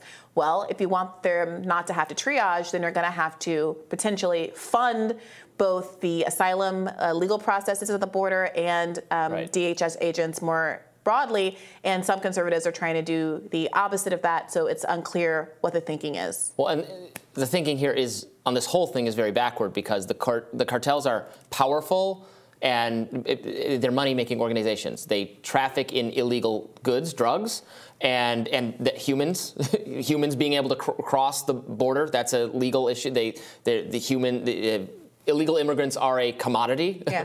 It's sad to Yeah. describe people that way, but it, it's true, and they make money off that. So again, m- making these things, making these things even more criminalized, does not is not targeting the car- cartels. It's making them wealthier. Right. So we you have to like think through that. Right. Like you're you're playing right into their hands uh, because people are still going to try to get into this country we can't have that not be the case. It's a great country. People want to come live here, work here, etc. And we've created a system, or we've deliberately, through our neglect, through our policy neglect, Mm-hmm. have a system where people are coming to this country in a way that is very dangerous for them and that em- empowers financially these cartels Yeah. that everyone is so mad about, r- realistically, correctly mad about for their role in spreading fentanyl. Yeah. But these are, but th- then you need you need to create a safe, legal Mm-hmm. pathway. People can come work here, pay taxes. It- it- we have a labor shortage in, in many sectors. We don't, we can't build houses because there Mm-hmm. aren't enough work, work crews to do it. We could solve a lot of problems and actually undercut the cartels with a sane immigration policy. Please take that up, Congress. I'm begging you, and mo- please. most people agree with you, but that seems not to be the congressional priority right now. Hmm. On another note, Greene also spoke out. Uh, this was an interesting story after Representative Jamal Bowman called her a white supremacist. Calling a person of color the N word, which should never happen, calling me a white supremacist is equal to that, and that is wrong. Jamal Bowman was down there cursing at me, telling me to get the F out of there, and he was leading the mob right outside the vehicle I was sitting in. We have this all on video. And then at, on the Capitol steps yesterday, he was the one that approached me. Even CNN reported that, yelling, shouting, raising his voice. He has aggressive. Uh, his, his physical mannerisms are aggressive, and he just recently uh, shoved Thomas Massie um, at just outside the House chamber. I think there's a lot of concern about Jamal Bowman. So, and, and I am concerned about it. I feel threatened by him. Well, he shouldn't have called her a white supremacist if that's what occurred. Um, I don't think that's a fair description for Marjorie Well, Taylor he has a right to call her a white supremacist, and people right can to, object to it and, and think less of him or not vote her. for She's him. objecting to it. Yeah, but there's no, you know, she he can uh, describe her politics and her views the way that he thinks is appropriate, and she can advocate. Um, she can say that that is akin to using the N word. I think that if she thinks those kinds of words are similar in weight and meaning, that she should go ahead and use it. What do you mean by that? She should go ahead and say the N word. Well, but she's that she's saying she was not un, well. I don't think they're equivalent to. I mean, the the the raw ugliness of the N word makes it like very unsayable. Um, but she is. She, she wasn't saying like it should be easier to say the N word, right? She wasn't saying that saying it is a good Well, thing. if, She's if, saying if I felt if maligned saying white akin to. supremacist, if describing someone as a white supremacist is as serious, as ugly, and as unsayable as calling someone the N word, She was saying you then shouldn't, we shouldn't be do that. Right. Well, then we shouldn't be saying saying white supremacist. She's saying white supremacist out loud. I think obviously the ability for many people to describe things as white supremacist, including um, the uh, Allen, Texas shooter, who was a self-identified white supremacist who was covered with Nazi tattoos. We live in a world where people like Elon Musk and many conservatives have, for some reason, been working overtime to make the case that this man, who they're not connected to and have no need to defend ostensibly, is not in fact a white supremacist. I do think that there is a way that the word white supremacist has been overused in today's discourse. Yes. I've been Not- called a white supremacist. and I've been called a black white supremacist by Tiffany Cross, an MSNBC reporter. So I I understand that the, the word has been overused, and perhaps Jamal Bowman overused it. I wish that we saw the context. If she has video, I hope that she releases it or becomes broadly available uh, because I think that we should see that. At the same time. Um, I think that it is obviously an apples to pears comparison. White supremacy is describing a phenomenon of people who believe that because of their race, they are better than other people. Oftentimes, there is a genocidal underpinning to that. They want to exterminate other people. They want this to be a white country. They see this as a uh, it's it's white nationalism.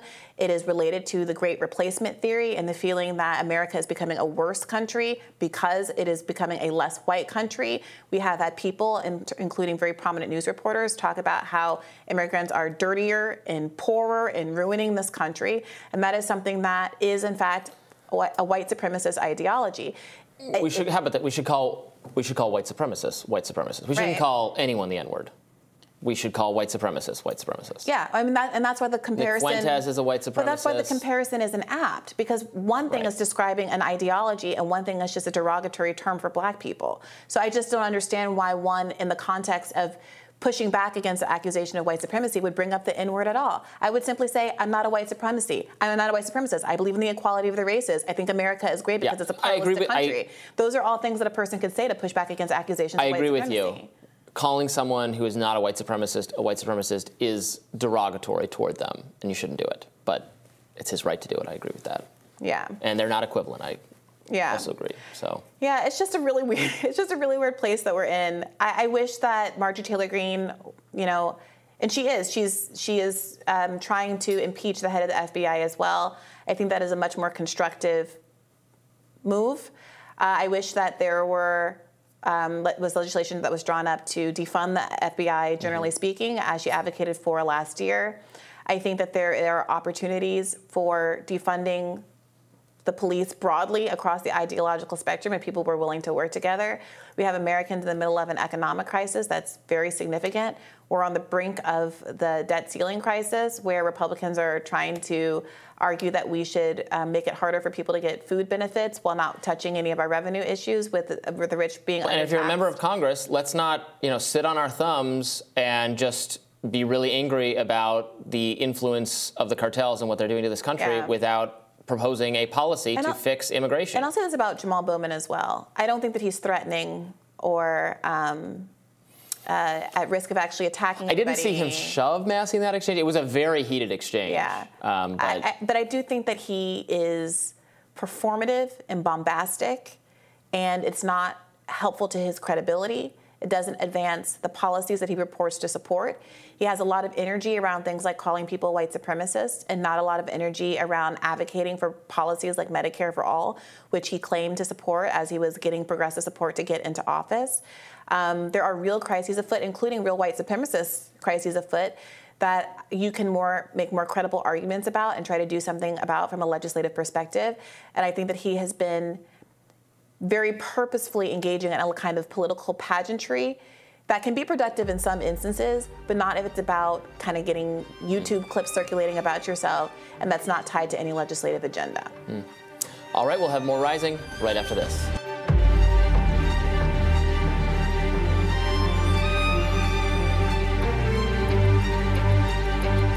Senator Marco Rubio has released a new report detailing a quote mountain of circumstantial evidence that COVID 19 originated from a lab in Wuhan, China. Rubio's 300 plus page report alleges a serious biocontainment incident occurred at the Wuhan Institute of Virology in 2019, and that a quote Careful reading of reports from the lab spanning more than a three year period yielded a picture of a struggling institution, underfunded, underregulated, and understaffed. Now, according to the Daily Mail, Rubio's report states that on September 19, 2019, the Wuhan lab shut down its online virus database overnight. Six days later, the lab advised the Wuhan airport on a drill in case of the outbreak of a novel coronavirus. Then, just days after that, a Wuhan resident known as Su died from what a Chinese biostatistician believes is COVID 19. This death, thought to be China's first from COVID, occurred in September, tw- to September 2019, two months earlier than previously thought. It's interesting. The evidence that lab leak theory is more than a theory keeps coming in. I wonder if there'll be any accountability for anybody involved. This obviously overlaps substantially, is similar to reporting that uh, Vanity Fair ProPublica has done on the those diplomatic cables from Wuhan to the Chinese government that have been uh, that were kind of decoded by some Chinese language experts for ProPublica that said they really look like they're hinting at something go, have, having gone wrong. Uh, it's many of the problems Marco Rubio just outlined there, the understaffing, the unsafe, the, the lack of like proper uh, the correct procedures for washing down, for actually for having the, the facility, built with materials that are correct for cleaning everything, um, w- warning the government that they were in a th- th- so the government had pressured them to discover to find to innovate and then them warning the government that eh, some things might have not been so great. And of course we've heard you know firsthand accounts from people who the, the laboratory would send into bat caves to collect the samples not wearing gloves, mask, you know, the bats biting them as they're as they're picking them off the cave walls sound highly, highly unsanitary, highly dangerous. Hmm. So again, it's all circumstantial, but uh, but also the the wet market theory has lost. It had picked up steam recently because you know, the people read that study, and the New York Times and others like defiantly declared, "Oh, we, we found the raccoon dog. Look how much raccoon dog genetic material is is shared with this swab that has COVID as well." Now we know that that was really a misread. That substantially the swabs do not overlap at all with that. Uh, with that animal, and that, that was really a red herring on the part Yeah. of people who did not read the study closely enough. It is really interesting how just the words wet market have fallen out of the public discourse. We do get these little blips and bloops Yeah. like the raccoon dog story that do seem to offer some alternative narrative to the lab leak theory. But it does really seem since some of these um, government agencies a few months ago acknowledged that it was more likely than not that uh, lab leak theory was the real origin of COVID 19, that doesn't really even seem to be that controversial uh, anymore. Um, and so then I, I do wonder, you know, what is the next step? I mean, these corroborating bits of um, evidence certainly are useful, like the, this report that Marco Rubio has um, surfaced now. And you know, nobody can doubt the contributions of that to our better understanding of what's what what happened. But I am also really interested, especially with so many Republicans, I think, rightly trying to raise attention, um, you know, get bring attention to um, the corruption and weaponization of various other arms of government, whether or not we're going to see some real substantive policy reforms and perhaps even some legal accountability for the people who are involved in allowing this to spread, and more, more importantly, who are involved in the cover up. Well, reportedly, the National Institutes of Health have taken the bare minimum first step, finally, of delisting the Wuhan lab, uh, in addition to a bunch of Russian labs, which I assume is some Ukraine kind of thing. Uh, but there, yeah, we have it on screen here. Um, Rand Paul saying it's about damn time. Yes, it is. Uh, this is all according to the White Coat Waste Project, uh, which is, has been a critic of funding on animals that uh, Fauci funded. We've had some uh, guests from them on the show uh, a lot much earlier. Uh, Ryan Grim and I had them on before. Uh, so they're saying we're no longer, the NIH is no longer going to do business with the Wuhan lab, which is like, duh, please, please Yeah. no. Please stop green, please stop green lighting these it's things. just not that serious. I don't want to. I don't want to see what we're manipulating Yeah. viruses in unsafe lab conditions in China anymore. No more, please. Yeah, just from an No, optics no. perspective, whatever they can do at the Wuhan lab, they can certainly set up somewhere else in the world with Yes. the appropriate uh, Somewhere safety else. yeah. precautions. How about how about how about the moon? How about uh, how about Mars? How about the space station? Okay, and then when then when people start turning into the thing, it just stays on the space station.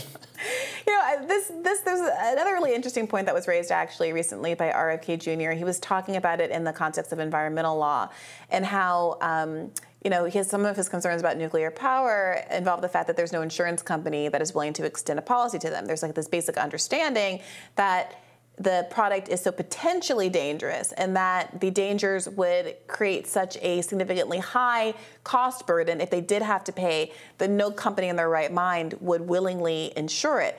And that speaks to something um, that happens in a lot of pollution cases uh, a lot of um, uh, climate change cases is that we're dealing with mass externalities where there's no liability for um, nuclear power. Th- If there were liability, they wouldn't be able to set up business in the first place because they can't get insurance.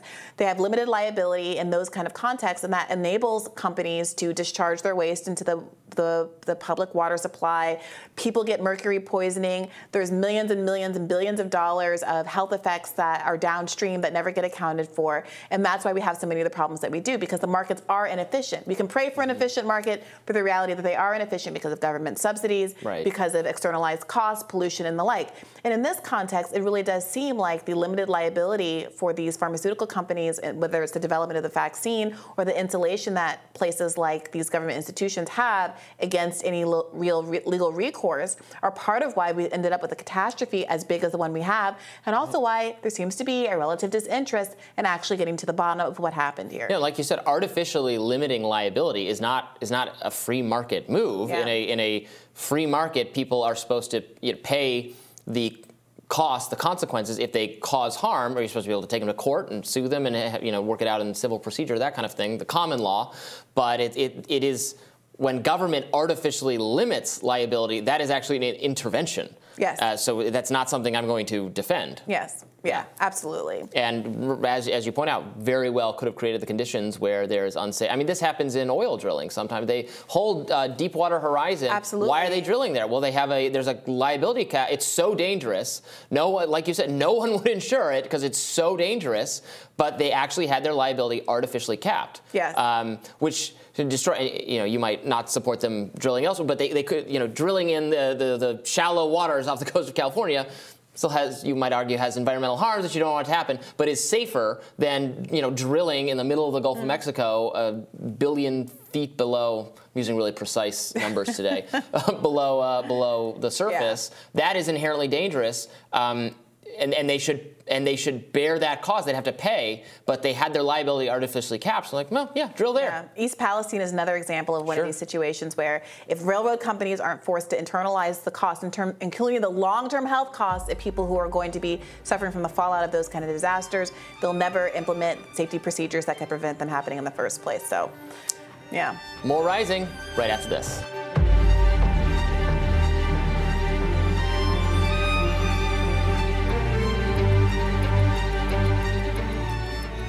Pete Buttigieg loves God, beer, and his electric Mustang. Sure, the U.S. Secretary of Transportation has thoughts on building bridges, but infrastructure occupies just a sliver of his voluminous mind. That's apparently Wired Magazine's biggest takeaway from interviewing the Secretary of Transportation in a piece published today and going viral. Reporter Virginia Heffernan did not ask Buttigieg about East Palestine, Ohio, not once, doesn't appear in the document, or what he's doing to prevent train derailments, protections for airline customers, really anything specifically having to do with his actual job. Instead, the two of them discussed Tucker Carlson, impossible meat, conspiracy theories on the right, Buttigieg's belief in God, and of course, January 6th. Can't forget that. Journalist Zaid Jilani reacted to the piece, quote, why did someone interview the Secretary of Transportation and ask almost no questions about transportation.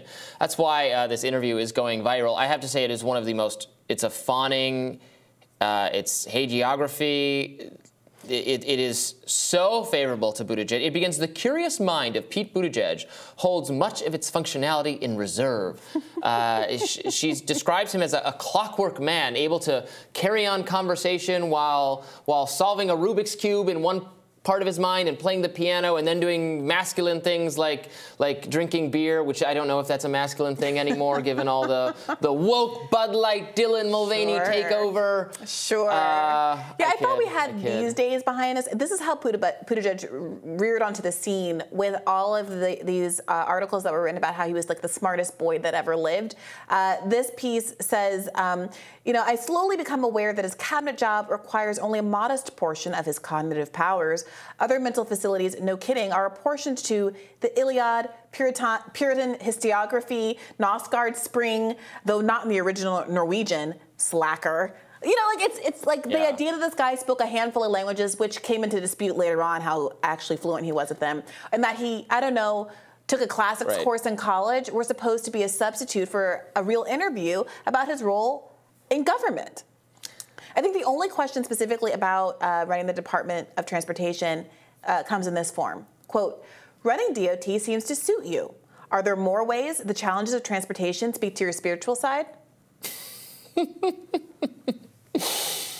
Just wild. So to be clear, wild. There was not just the accident in East Palestine. There have been a number of train derailments that have now all been memory hold because they've been more too many to count.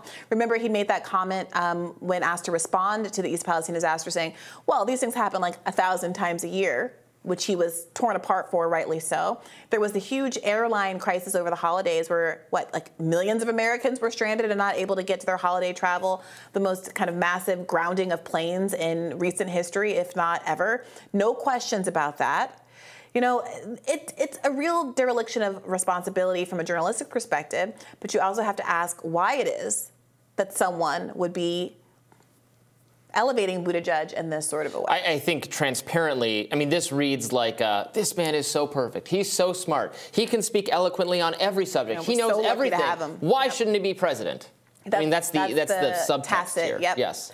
Yeah, and, and it's it's this is an adverti- It's an advertisement for Pete Buttigieg. Mm-hmm. And articles like this are the only reason he is a thing to begin with.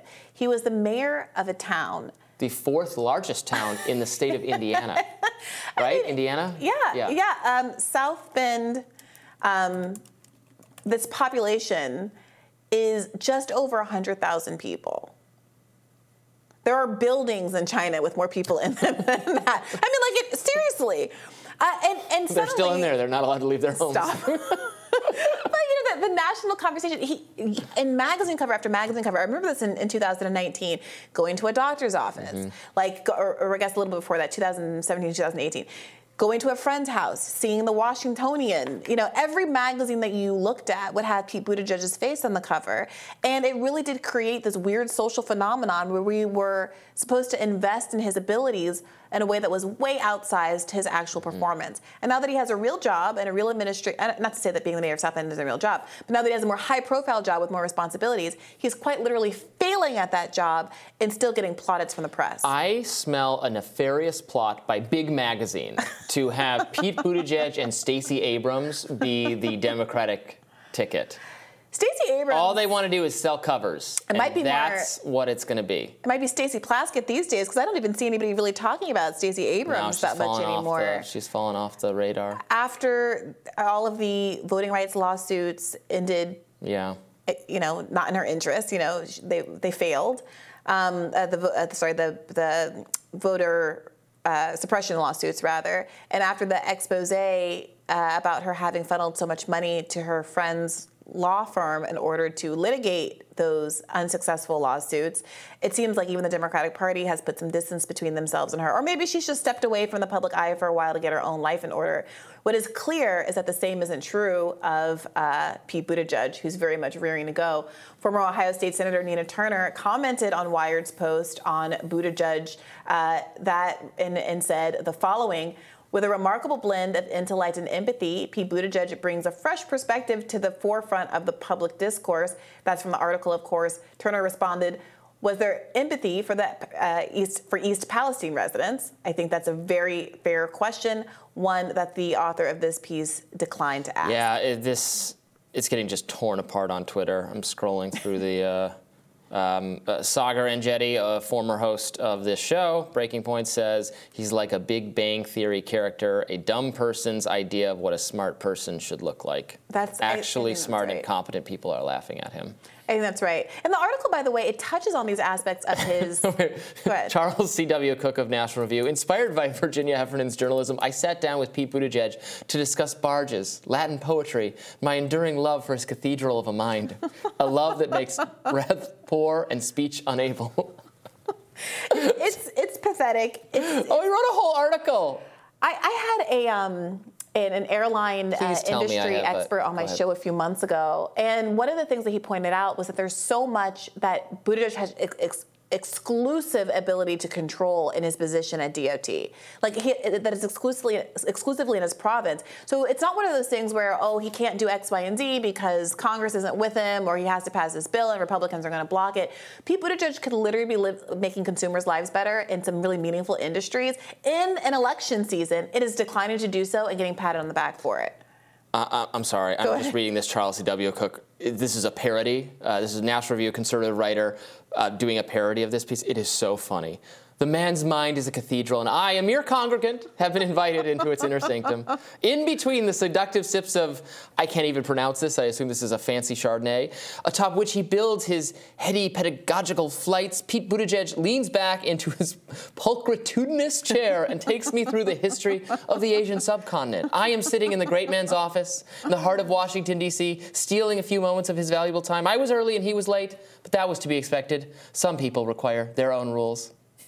Yeah, this feels very This Obama very, era, very where good. liberals liberals felt like if they just It goes on and on again. Read it. got got enough people with Harvard degrees who are over six foot tall with enough identity How tall diversity. is Pete Buttigieg? Is he tall? Uh, I don't think he's especially tall. I think he's like. What's his sign? What are we? We're all interested in, in that week.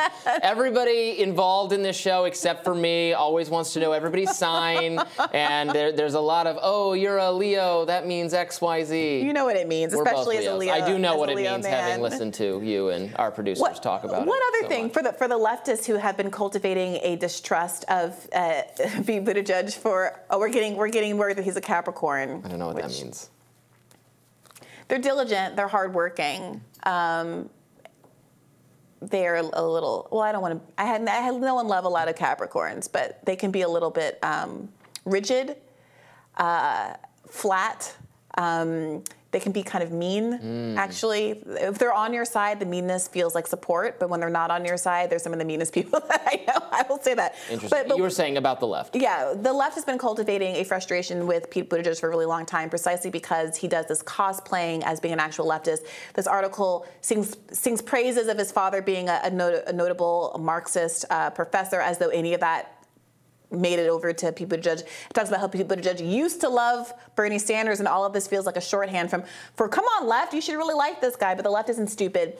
One of the things that is laundering is it, talk, it asks him specifically about neoliberalism as a principle, Yeah. which is again evidence of how weirdly kind of out of touch the focus of this. Nobody speaks in those kind of terms unless you're an academic or very deep on the online left having conversations about how uh, Hillary Clinton is a neoliberal shill, right? But she asks him a question about neoliberalism and she defines it as the happy idea that consumer markets and liberal democracy will always expand and will always expand together. Now, I'm very much on the online left and I travel in academic circles. I have never heard it defined in that way as a patently good thing that everything is going to get better and, as, and the markets and social democracy and everything is going to be you know why wouldn't anybody be uh, against uh, why would anybody be against neoliberalism? Neoliberalism usually defines a system of austerity price controls deregulation. A lot of the things that people on the populist left and right have been criticizing for years that has devastated midwestern towns like the ones pete buttigieg is from. And so this papering over of it uh, as, a, as a philosophy as a, as a, uh, an economic um, approach and not interrogating why it is that Pete Buttigieg actually supports specifically and explicitly neoliberalism. It's just more evidence of the whitewashing that this this particular article does. It's a mess. We encourage you to read it. Very enjoyable. Tomorrow on Rising, be sure to like, share, and subscribe so you never miss any of our content. And for those of you who like to listen while on the go, we're available anywhere there are podcasts. And we hope you have had a good week. We've had a good week. We've had a good week. I can finally get back to Legends of Zelda. Legend of Zelda. I'll have my review next week, I promise. I've even threatened to bring the game into the studio. Hey, I'll play. I like a video game. I have an older brother. I know how to get. I know how to get down. We know you're clamoring for it. Uh, we'll talk to you soon. Take care. Bye bye.